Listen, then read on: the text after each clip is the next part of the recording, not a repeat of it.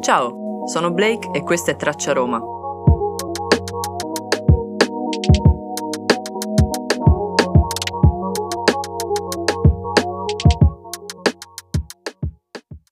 E già erano giunti al sito, dove il Tevere per breve intervallo diviso forma un'isola, quando il serpente, lasciata la nave, drizzatosi a nuoto in verso quella, che fu poi detta l'isola di Esculapio, cessò di farsi vedere dai mortali. I padri, interpretando che il Dio si avesse scelto quel luogo, decretarono che in quel sito medesimo si fabbricasse un tempio ad Esculapio. Cessarono le malattie, o per soccorso del Dio, o perché d'altronde dovessero terminare. Il tempio in appresso venne in chiaro grido, e per insigni donativi e per le lodi di coloro che si dicevano soccorsi dal Dio con salutari rimedi.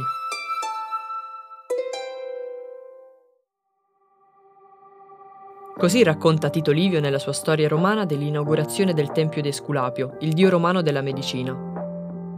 Nel 289 a.C., a causa di una pestilenza scoppiata a Roma, i romani invocarono l'intervento del dio Esculapio, che sembrerebbe essere arrivato sotto forma di serpente, il suo animale simbolico, sulle rive dell'isola Tiberina.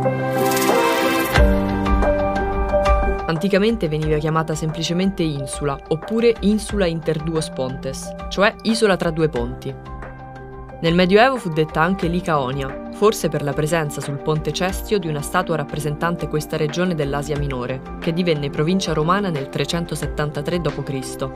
Mentre tra il 600 e il 700 l'isola venne denominata anche di San Bartolomeo, dal nome della chiesa che sostituì il tempio di Esculapio.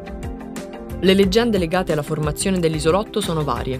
Tra queste ve n'è una che risale al tempo di Tarquinio il Superbo, Prima della rivolta che causò la cacciata dell'ultimo re etrusco, i covoni di grano ricavati dalle terre coltivate presso Campo Marzio vennero gettati nel fiume e accatastati andarono a formare l'attuale isola, all'incirca nell'anno 510 a.C.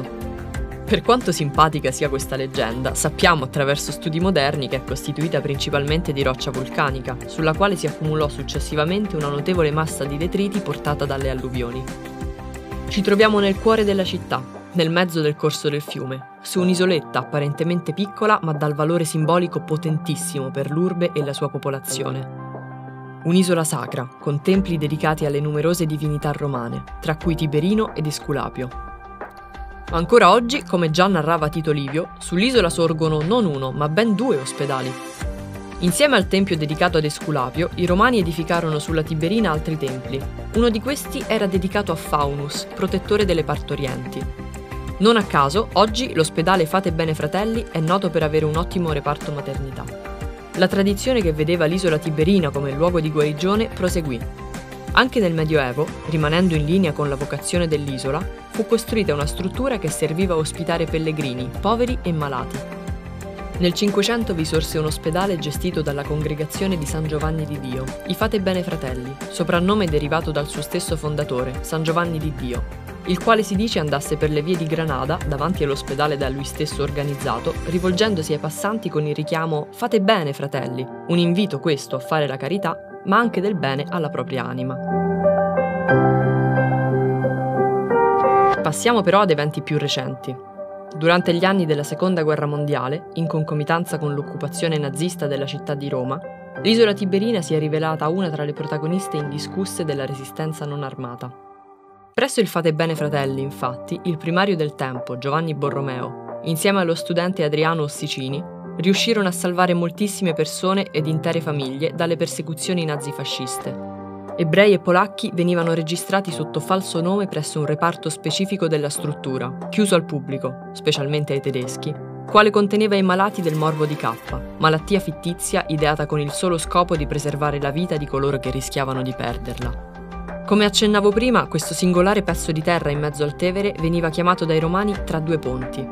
L'isola è infatti collegata alla terraferma dal ponte Cestio e dal ponte Fabricio. Proprio il ponte Fabricio risulta essere il più antico ponte di Roma ancora in funzione. Noto anche come Ponte dei Quattro Capi o Pons Iudeorum, poiché quando la comunità ebraica occupò la zona sulla sinistra del Tevere, il ponte fu detto dei Giudei. Nel 1556 furono asserragliati da Paolo IV Carafa in quell'area recintata da mura con cinque portoni e meglio conosciuta come ghetto. Il nome di Ponte dei Quattro Capi, invece, fa riferimento a una leggenda secondo la quale le erme quadricipiti inserite nella balaustra all'ingresso del ponte sono il ricordo di quattro architetti incaricati da Sisto V di restaurare il ponte stesso. Ma per il loro costume di vita poco ortodosso furono fatti decapitare dal pontefice, che tuttavia li volle effigiati nel marmo per il loro valido apporto a favore della realizzazione dell'opera commissionata.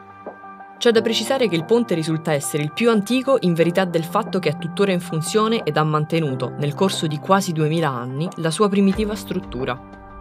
Gli altri ponti che risultano essere più antichi o non esistono più, come il Sublicio, difatti quello attuale non ha nulla a che fare con quello antico, o non sono più in funzione, come l'Emilio, cioè Ponte Rotto, o ancora hanno subito danneggiamenti tali da doverli ricostruire, anche se solo in parte, come il Milvio. Fatto erigere qualche anno dopo il Fabricio, tra il 62 e il 27 a.C., il Ponte Cestio è il secondo ponte che congiunge l'isola Tiberina alla terraferma in direzione di Trastevere, presso il lungotevere degli Anguillara. Prende il nome da un ignoto magistrato, probabilmente appartenente alla gens Cestia. Nel 370 d.C. il ponte venne completamente ricostruito sotto gli imperatori Valentiniano I, Valente e Graziano, utilizzando materiali di reimpiego provenienti dal teatro Marcello e da quel momento venne conosciuto anche come Pons Graziani. La ricostruzione è conosciuta grazie ad un'iscrizione che ricorda i nomi e le cariche dei tre imperatori. Proprio a questo periodo si lega la probabile presenza di quella scultura rappresentante la regione asiatica della Licaonia di cui ti dicevo prima. Interessante è il nome acquisito dal ponte nel 400, Ponte della Torre della Polcella, nome ispirato dalla Torre Caetani presente sull'isola, generalmente chiamata Torre della Pulzella per la piccola testa femminile in marmo incastonata nella muratura. La leggenda narra che l'affascinante volto scolpito ritraesse una giovane nobildonna vissuta alla metà del Trecento, rinchiusa nella torre per essersi rifiutata di sposare un aristocratico scelto dalla sua famiglia, nell'inutile attesa del ritorno dell'amato dalla guerra. La scultura è in realtà databile all'epoca romana. Per lungo tempo venne anche chiamato Ponte Ferrato, forse per le catene di ferro dei mulini presenti nei pressi del ponte. L'aspetto odierno del ponte risale alla sua ricostruzione degli ultimi anni dell'Ottocento, dovuta al necessario ampliamento del lato destro del fiume. Ma il rivestimento rapidio originario fu parzialmente reintegrato nella nuova costruzione. Con questo episodio chiudo la serie sui fiumi e sui ponti di Roma. Come hai potuto vedere, il Tevere è stato a momenti alterni protagonista e spettatore della storia di Roma, di cui conserva lungo le sue sponde le tracce, a volte leggibili, più spesso nascoste, nello stratificarsi dei secoli e degli eventi. Grazie per l'ascolto e alla prossima traccia!